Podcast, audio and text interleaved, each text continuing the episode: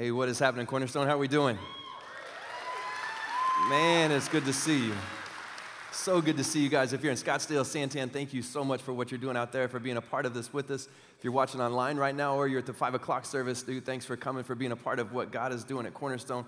It is crazy to think about what's happening right now in the valley, um, and it's so cool to be a part of it. So thank you guys for doing this with us. Um, I get the privilege today to walk us through some, something that I, I think, and maybe this is just me, so help me with this. I feel like as, as a church, just as really as a nation, and, and maybe it's just me being reflective on myself, I, I feel like we're not changing the world yet. Like, I feel like God wants to do something big, and we're at that speed bump of, man, things are about to get nuts, but we haven't, like, ran over it yet, you know what I mean, and picked up speed. And I, th- this is just my opinion, but I, I honestly think that that's mainly because we're perfectly content with doing what we're doing, knowing that we can do it without God's help. And when we get stuck in a spot like that, it's, it's crazy because everything that we're doing, we could do really, and if God shows up, it's great, but if He doesn't, we can still take care of it because it's nothing crazy yet. Something nuts happens when we step into a place where if God doesn't show up, you look ridiculous. Uh, something crazy happens when we go out on a limb and we, we step out of what's normal and we step into fear of the unknown. There's something exhilarating about not knowing what's going on and not having control, and knowing that if God doesn't show up, man, you're doomed. There's something crazy about that. I think the thing that keeps us from that is fear. And I think fear is a good thing, so don't get me wrong. I think fear, we should be afraid of some things. I, know in like Brazil or uh, like in the rainforest, there's tarantulas that are like the size of dinner plates. Um, you should be afraid of those. That's, that's crazy. I know in India, the, the banded king cobra, it gets over 18 feet long. That's an 18 foot poisonous snake. That's a snake about the size of a school bus that can kill you. You should be afraid of that. That's terrifying. I know that there's some things that we're afraid of that we probably shouldn't. Like, I, I know, I know some grown men that are, man, spiders like this big. These dudes bench press a house and they walk outside and see a little bitty tiny spider and they're screaming levels like Justin Bieber hadn't heard before just yelling, top of their lungs. I was talking to a friend that they were like, Yeah, Tim, I'm, I'm scared of sharks. It's like, we live in Arizona. Uh, and don't, don't get me wrong, I've seen all three episodes of Sharknado, and I know four's coming out, and I can't wait. But I'm like, unless like a typhoon hits and sharks are falling from the sky, you got nothing to worry about. Um, I know that Arizona has no natural disasters, like as, as a state, but I know driving here, we hit our first haboob, scared me to death. Dude, I just watched The Mummy and I was like, man, I know what's next. It's like a wall of death, and then it's the apocalypse, and then I'm going home. Jesus. Um, terrifying. There, there's things that we should be afraid of, and then there's a lot of things that we fear that we really, man, we shouldn't be afraid of that. My, my goal for us today is to walk through a passage of scripture and, and, maybe meet somebody that most of you have known or you've met before through the word, or maybe somebody you haven't, and I want to introduce them to you that actually I think was terrified. I think the guy that we're going to read about this morning probably was just, man, beside himself with fear. And yet God did something crazy cool through him. So if, if you've got a Bible, go with me to, to Judges chapter 7. We're going to look at the life of this guy named Gideon because I think he's a great example of being afraid and doing something in spite of fear. And that, that's huge. Starting in Judges chapter 7, and just real quick before we dive in, just as a disclaimer, if you are a type A type of person, which means you like things structured and in order and it needs to be in sequence, um, or if you're sitting next to somebody who's a type A type person, grab the pencils and sharp stuff around you and put that in your pocket real quick, because I'm going to drive you nuts for the next 30 minutes. This is not a type A friendly message, and I apologize for that. It's just I'm the, whatever type is the opposite of type A, that's me. I'm a type Z. I, I don't know it's just how I'm built. We're going to take the story of Gideon, and instead of walking through it like a normal person, we're going to start at the end and walk backwards. Mainly because I thought it would be fun, but really, really because I think it's more powerful. Because if we start at the end of this part of his life and then we get back to where we get introduced to Gideon, I think it will help us understand one, what fear looks like, and then two, how to deal with fear when it comes into our world. So we're going to start at the end of this part of Gideon's life. So, Judges chapter 7, we're going to start in verse 19. So read this with me. It starts with, well, it ends with this. Gideon and the hundred men with him reached the edge of the camp at the beginning of the middle watch. And, just so you know, the middle watch was the second of three watches. There were three that would happen through the night, and these were guard changes. The middle watch would have took place probably about 10 o'clock. So this is 10 o'clock at night, dark, and this, this, this is when the second watch would happen. So Gideon and about 100 men go to camp at about the middle of the, of the second watch, just as the guards had changed. They blew their trumpets and they broke the jars that were in their hands the three companies blew their trumpets and smashed the jars, grasping the torches in their left hand, holding in their right hands the trumpets they were to blow. They shouted, A sword for the Lord and for Gideon. While each man held his position around the camp, all the Midianites ran, crying out as they fled. When the 300 trumpets sounded, the Lord caused the men throughout the camp to turn on each other with their swords. The army fled to Beth Shittah towards Zerah, as far as the border of Abel Meholah near Tabah. Get, get this in your, in your head because y'all need to see this because this is the best motion picture that hasn't made it past Veggie Tales. This is a crazy cool moment in history. You've got the Midianite army, and they've come in and they're about to attack the Israelites. So you've got this, this vast army that's come in, and they've just traveled a pretty decent distance. And most likely they're tired. I mean, they've just ridden camels, they've just walked, they didn't have Nike Air, so they've got like sandal sores. They're, they're just, their, their rear ends are probably sore from riding on a camel. They're, they're tired. They, they just walked in and now they're, they're battle ready. Like they're, they get that second burst of energy. They got that adrenaline dump and they're like gonna go fight. And they're like, oh, not yet. So they're back at camp. And, you've got, and, men, you know this, when we're circled up together, we always one up each other. So you've got this guy over here who's like, my last battle, I killed 42 people. And then this other guy's like, I killed 46. And, and those, those conversations are going on. And then you've got this little kid probably over here in this corner who's never been in a battle. This is his first fight. He's already wet himself twice and the fight hadn't even started yet. He's terrified. And he's sitting there and he's like, I don't know what to do. I hope somebody falls on my sword. And he's just scared to death. And, so you probably have an older, seasoned veteran fighter who's taking him under his wing. He's like, Buck up, son. This is what'll happen. They'll come in from the west. The sun will be shining and you'll stab them and you'll thrust your sword into it. And he's giving him everything, just trying to help him out. Have some campfires going on because it's 10 o'clock at night. You have a group that, man, they were ready to fight and now they're in their tents, wondering if is tomorrow the day? Tomorrow when we go to battle? Campfires, some tents, probably some starlights, because I mean, this is the outdoors. So, so, probably some stars, maybe in a full moon, so it's a little bit bright. And then all of a sudden, out of the middle of the nowhere, you hear these crashes of these pots being broken, and you see these torches lit up all around you, and you hear this trumpet. That's not a horrible trumpet. You hear this trumpet make a noise. And you hear this, these voices just start screaming out, for the Lord and for Gideon. And, and you're terrified. You've been in that moment, right, where you're just about to go to sleep and then something happens and it scares the fool out of you? My first year here, we took a group of high school students to Africa. Um, we, we go to Kenya every year, and we took oh my gosh, we took this group of high school students and, we stayed in the dorm with the, the Kenyan boys. And, so we're at this orphanage and we're sleeping in this dorm that, that's full of, of these, these Kenyans that range everywhere from like maybe birth to, you know, like early, maybe late teens. And, we're sleeping in this room and it's me and I've got about four of our high school guys from Cornerstone with us in the room. Uh, and I'll never forget this, man. It, it's totally dark. I don't know what time it was.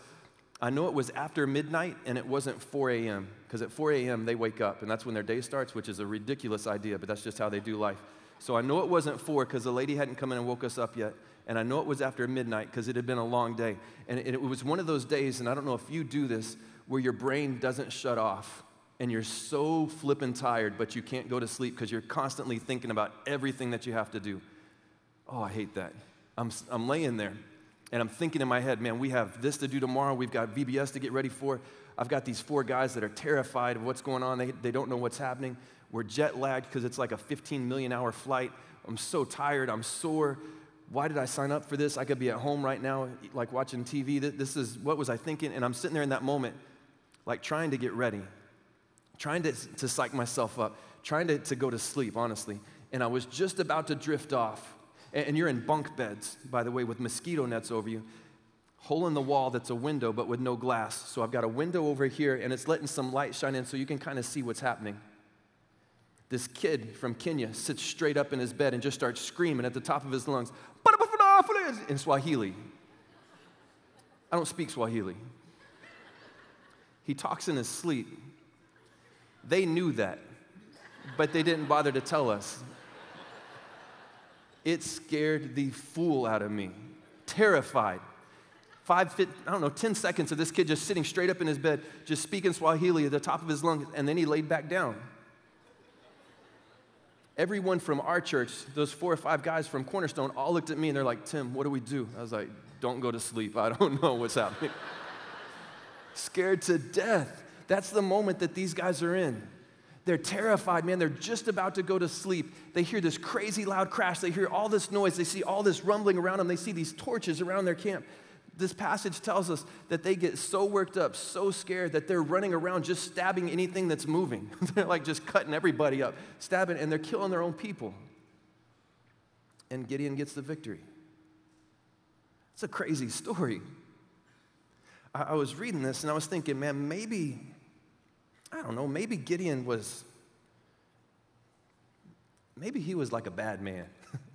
maybe he was like crazy, crazy, like with a, a, switchblade and a knife, and maybe he had like a, a Indiana Jones whip or something. maybe he was just this crazy soldier.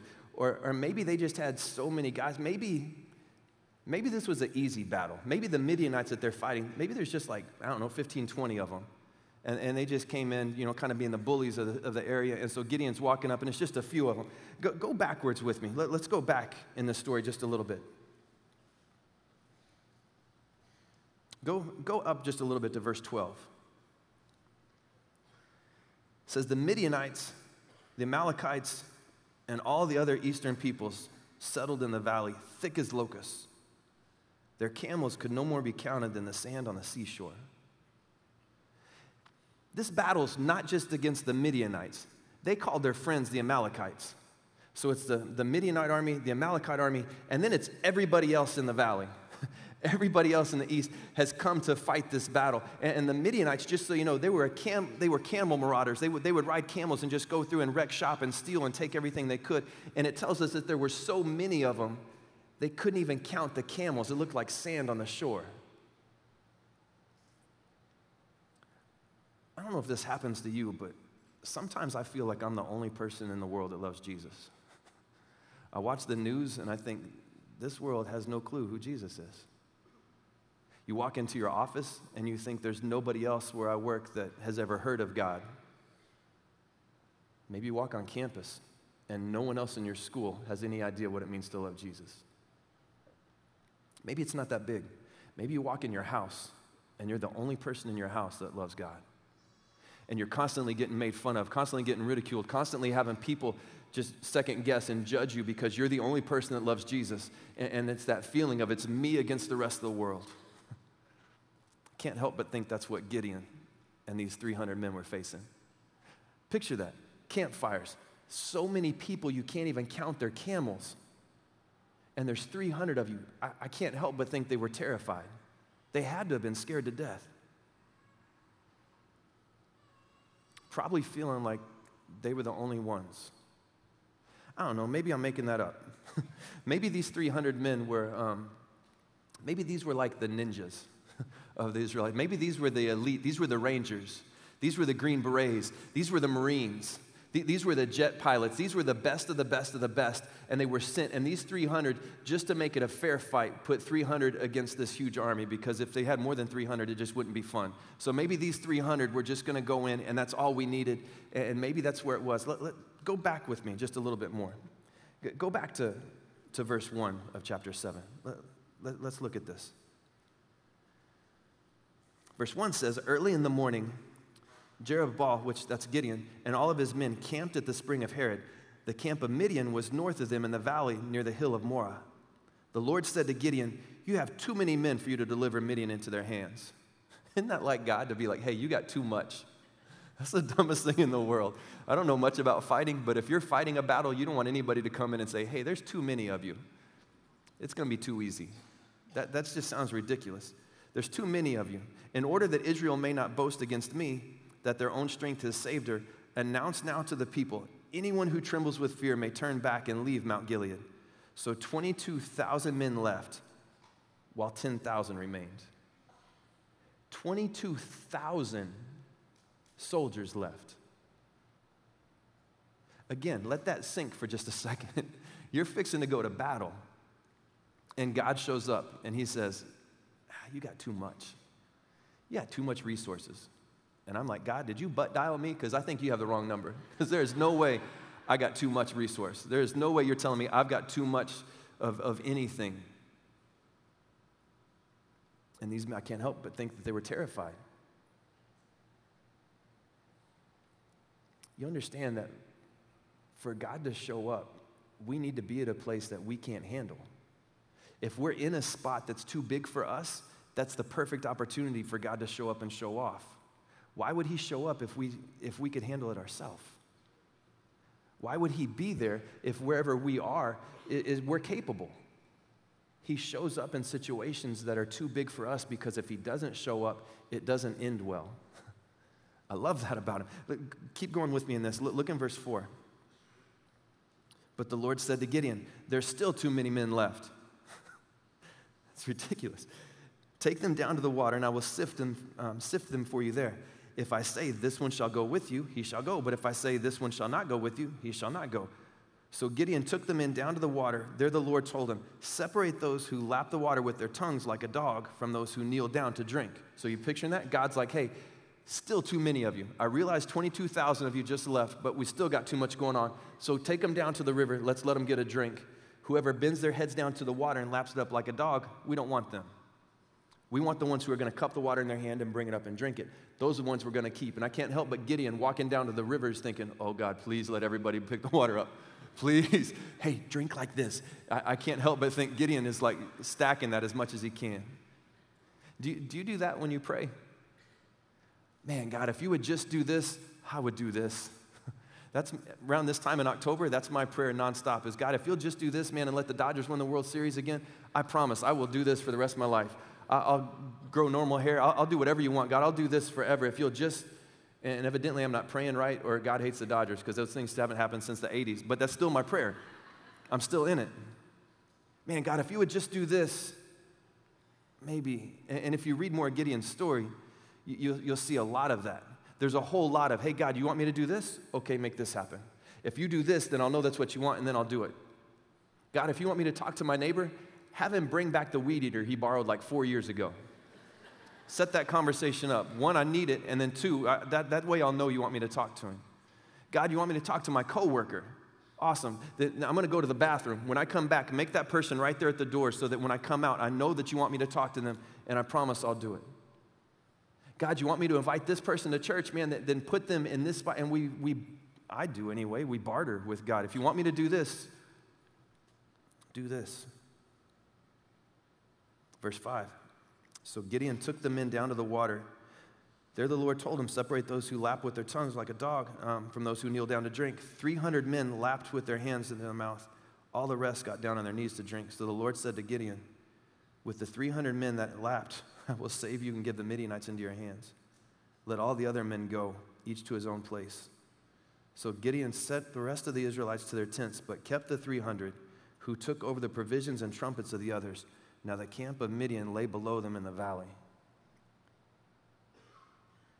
He went from 32,000 to 10,000. And then God was like, ah, that's still too much. I don't want you to get the big head. I want you to see that this is me. Let's go with 300. What is it that, that we're in? And maybe we're in the middle of a battle, and maybe it's just standing up and being vocal about who God is at work, and not being the Bible thumper vocal, but just being a visible sign of Jesus in that environment. And we're thinking, man, God, if you would just give me more, if I just had more of whatever this is, man, if I was just a better speaker, Oh God, if you would just give me a voice that people would listen to, I would stroll into that office and I would be like, and Jesus said, and I would talk and everybody would, would listen and everybody would come. And Cornerstone would have to have like 18 campuses because all these people would come. But you just got to make me a better communicator. I think fear creeps in to those situations. Can I be honest real quick? I'm about to throw up. You know how scary it is to stand up here and have all you looking at me? It's so scary. Don't get close. No, I'm being honest right now. It's terrifying to, to walk up here and the pressure of standing on this stage, knowing that you expect me to say something that's strong about who God is, that you can walk out of here that will help you understand Him better, is terrifying. And I would much rather be out there staring at somebody else doing this. If you let fear grab you and hold you, it keeps you from doing what God's built you to do. And fear keeps you from experiencing life the way that God built you to experience life because you get handcuffed into this existence that never allows the senses to become alive. Because I don't know if you've ever been really afraid, that moment where you're sitting on the edge of your chair and you're like either gonna throw up or something worse, and you're, you're looking for a bucket because you don't know what's about to happen and you're just terrified. Everything is bright, man. You, you, you hear better. It's like you can see better. Everything comes alive. Your senses are on, on point. and you feel alive. I can't help but think that Gideon right now is terrified. but I also can't help but think this dude is, is like feeling like he's worth something. He's feeling that emotion of being alive. He's ready for God to do something. It's, it's nuts to see. And again, maybe, I don't know, maybe I'm, maybe I'm wrong. Maybe Gideon is really this crazy bad dude and I don't know if you do this. If you don't, let, this is a good way to read the Bible. This will make it more interesting for some of you. Put sound effects in with it when you read. I do this all the time. Like mentally, when I read about people, like when a character walks in, like I give them theme music. Um, so like when I, this is just because I'm special, I guess. I was reading about Gideon, and sabotage is playing in the back of my head. Like I got Beastie Boys blaring right now. Listen, oh y'all, sabotage. Like that's blasting as Gideon walked in because Gideon is this like superhero, right? Like he walks in and he's like, Hi, I'm Gideon. And he's got this huge G on his chest. And he could roll in because he's Gideon, right? He's in the Bible. He could roll in and people are like, oh, Gideon, because he's, he's the man. Go, go backwards with me. Let, let's keep rolling back in this story. Go to chapter 6. Look at verse 15. But Lord, Gideon asked, How can I save Israel? My clan is the weakest in Manasseh and I'm the least in my family. it's funny when God tells us to do something, how quick we can come up with excuses. We're never afraid to give God an excuse, but it seems like we're always afraid to give God obedience. Whoa, God, what, are you doing? You realize that my family, we're the dumbest people in the whole valley. Like, what are you doing with us? And I'm the dumbest one in my family. You want me to do this? Oh, no, hold up. That's a totally wrong number. God, you, you mistexted me. Something happened weird. We should pray about that more. Do you see it? This is Gideon. This is this guy that just a few moments ago is standing with these 300 men, and somehow, which to this day, I don't know how you convince 300 men to go against an army so vast you can't count it with the dumbest game plan ever torches, trumpets, and clay pots. Oh, and we're gonna scream. Dude, I'm like, give me a knife, a stick, and a goat, and I'm gonna ride in, and at least then I got a chance. I'm not gonna walk. I'm not to walk around the outside of this with a torch, a, a clay pot, and a trumpet. And yet, somehow, this, this guy who looked to God when this, this story starts, and he looks to God and says, Dude, you don't understand who I am. My family is totally worthless, and I'm the, I'm the worst one in my whole family. And again, I don't know what God has placed on you, what it is that you're afraid to do. And maybe it's just a fear of failure. I understand that fear. I'm terrified of not being good enough for God.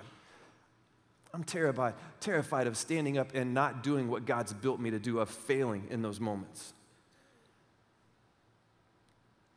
Maybe it's not failure. Maybe it's just, maybe you don't feel like God could use you because nobody knows how screwed up you are than you. Nobody knows the stuff that, that's the baggage that you're carrying with you like you do. And maybe you're, you're, you're afraid that God won't use you, or you're afraid that maybe God is in heaven with his friends right now looking down, going, Watch this, that dude's gonna get messed up. And he's just, a because that's what God does. No. Maybe it's the fear of the unknown. Maybe you're one of these people that you're like, Tim, you don't, you don't get it. I'm not, dude, I, I know that God could use anybody, but yet he's gonna use me. I know that my third cousin, twice removed on my mom's side, is way better equipped for this but for some reason God's going to use me. I get that. And I'm going to go out, man, I'm ready. I'm ready for God to use me. I'm ready, for, I'm ready to do something crazy for God. I don't know what to do. And maybe that's you. Maybe it's just the fear of unknown, this fear of I don't know what to do for the kingdom. I want to do something for God, I just don't know what. God doesn't talk to me. Like, I, I don't know. I don't know how to hear God's voice. Let me help you with that fear because I can, I can settle that in just, just real quick. If you struggle with knowing what God wants from you, spend time here. I guarantee you, if you spend time in this book and you allow this book to become a part of your life and you pray, you spend time reading this and then spend time on your knees before God asking Him, Man, God, show me what you want for my life, and you stop trying to convince God of what you want for your life, this book becomes alive.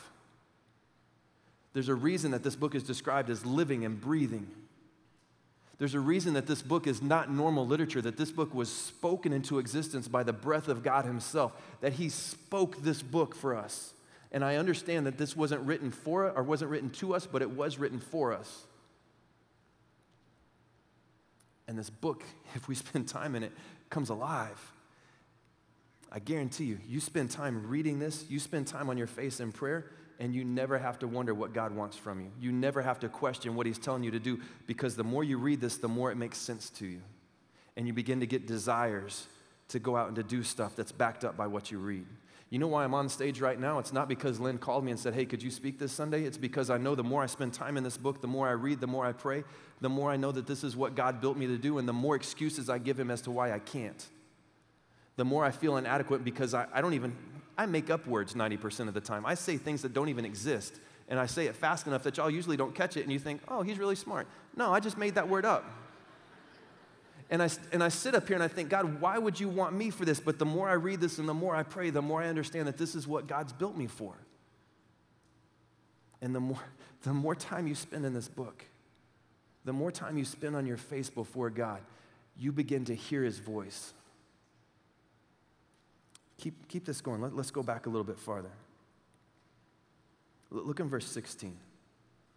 Gideon just said, Man, God, you can't use me. I'm the worst. My family's, we're all idiots. Verse 16. The Lord answered, I will be with you, and you will strike down all the Midianites together you get that when we follow what God has built us to do, and listen, because this, man, this is so important. When we follow what God has built us to do, when we step out of our comfort zones into that realm of fear, into that unknown, into that sketchy world where our brain is saying, hey, this is probably not a good idea, and God's word is saying, hey, just trust me, you realize you never walk into that alone. God will never put you into a situation that He won't follow you in and won't walk alongside you.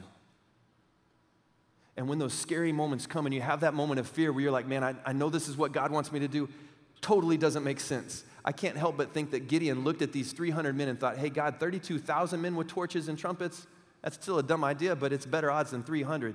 Could we talk about this? I can't help but think he walked in with those 300 men scared to death because he knew if God didn't show up, it wasn't going to work. My mom used to tell me this all the time. She'd say, Hey, Tim, work like it depends on you, pray like it depends on God.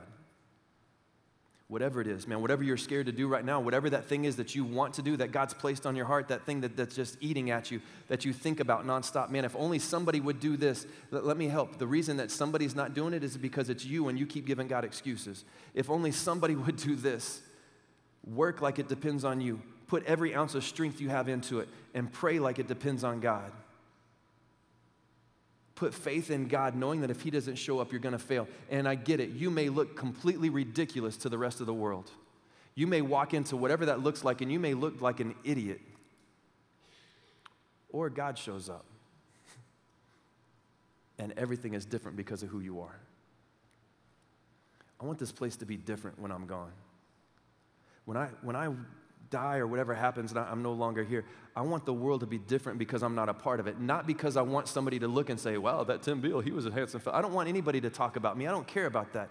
I have three kids that are growing up that I want this world to be better for than it is right now. I want it to be different. And if I stay handcuffed to fear, I'm never going to step into the unknown and allow God to do something crazy. Let's go back a little bit farther to the beginning of this, verse 11. And honestly, this is where this part of the story really begins. So thanks for staying with me, type A's. Verse 11 The angel of the Lord came and sat down under the oak in Ophrah that belonged to Josiah the Abiezrite. where his son Gideon was threshing wheat in a winepress to keep it from the Midianites. L- let me help you real quick because some of you are like, oh, Gideon, he's still, no. Gideon's threshing wheat. He's not a warrior, he's a farmer. And I don't know if you've ever threshed wheat. I haven't, so I looked it up. What you do is you get a pitchfork type thing and you get to a top of a hill, and wheat has really two or three parts to it. The heavy stalk of the wheat that you actually use for food is heavier than the chaff or the trash part of the wheat that blows away. So, what you do is you get to the top of a hill where the wind is going to blow, and you pitchfork wheat up into the air and you kind of throw it up into the air. And what you're doing is you're separating the wheat from the trash because what happens is you throw it up into the air, the heavy stalk of the wheat that you use falls to the ground, and the wind blows the chaff and everything else away, and it separates it for you so that you have what's left that you can actually use to make food. Gideon's in a wine press. This is a ditch or a trench that's two or three feet deep at least, and he's trying to separate the wheat. And he's doing that because the Midianites have come, and for him to be on the hillside threshing wheat is like throwing a clay pigeon to a sniper. The Midianites are going to walk by and go, Idiot, we're killing him first. And they're going to go to that. And Gideon knows it and he's terrified, so he's hiding, working twice as hard to try to get food. Terrified. Verse 12 When the angel of the Lord appeared to Gideon, he said, The Lord is with you, mighty warrior. You want to conquer fear? You want to get past this and do something big? You want to do something for the kingdom? You want to, man, you want to take that step of faith? Stop seeing yourself the way that you see you and start seeing yourself the way that God sees you. Because I don't think that this verse was just written for Gideon. I think this verse is for us today. Arise, mighty warrior. This is God looking down at heaven, knowing that you could do what He's built you to do, even though you doubt it and second guess Him. And He's saying, Stand up, dude, you got this because not only are you gonna go, but I'm gonna go with you. You wanna beat fear, stop seeing yourself the way that you see you, see you the way that God sees you. Forget about who you are, remember whose you are. And it will drastically change the outcome. I want to give you three things that hopefully will, will help with this. Um, one, whatever that is, I don't know what God's placed on your heart, whatever that burning sensation is, it's not heartburn that you're trying to figure out, man, what do I do? This is what I need to do for God. Um, you're probably a little bit scared of that. You're afraid. Good. Because honestly, you should be terrified. Because if God doesn't show up, you look really dumb. You should be afraid. If, whatever that is, man, be afraid. Fear isn't the problem. Being handcuffed to fear is the problem. Be, be afraid. That's great. Maybe whatever that is, you're looking at God and you're saying, man, I don't have enough resources. Good. If you had enough resources, you wouldn't need God to show up. You realize that God has unlimited resources. And what He's asking you to do is just be faithful because He's going to be faithful. Maybe you're, you're sitting there and you're thinking, man, whatever this is, if I do this, holy cow, I'm totally going to have to trust God. Like, I'm going to have to completely 100% rely on God. Good. Honestly, that's probably part of the problem. If God doesn't show up, you look ridiculous. But when God does show up, because He's true to His word, because His word is real, because His word is true, it drastically changes the outcome. My, my thing for us this morning is simple. Don't let, don't let fear control you. Whatever that is that God's placed on you, that He's built you to do, stop letting fear handcuff you back because you are never going to experience life because there's this crazy cool gap. There's this moment that's exhilarating when we step out in fear, when we don't have control, and there's this gap that's right there that keeps us from experiencing all that God has for us. And that gap is, is breached by, by fear. You, you conquer fear, you step into that, and you can still be afraid. But when you step into that fear, God does crazy things. Forget about who you are today. Remember whose you are. Let me pray for us. God, thank you. Man, thank you for the, the fact that men like Gideon even existed. And Jesus, honestly, this had to be the dumbest battle in the history of the world. this whole thought of, hey, let's break clay pots, blow trumpets, and light torches. Um, that I don't even get where you thought that up, God. That makes no sense at all. And yet you use this, and you use this man who was terrified man, to, to completely drastically change the landscape for his people. So, God, for us, some of us in here are scared. Man, we're scared to trust you. Maybe it's with our lives. Maybe It's with our family. Maybe it's with our job. Maybe with whatever it is. God, would you help us to take God ordained risks that, that match up to your word? God, would you allow, man, would you help us to, to read your word and to spend time in prayer? And when we hear from you, to step out in faith into whatever those situations are, knowing that you're going to go with us and that when you look down on us, you don't see us as inadequate, but you see us as a mighty warrior and you don't send us to those places alone. So, God, remind us of the fact not of who we are, but whose we are. Jesus, would you give us the courage today to walk out and to not let fear control us? And God, would you use us to make this place different? Not so that we could be glorified, but so that you could be famous. In the powerful name of Jesus, amen.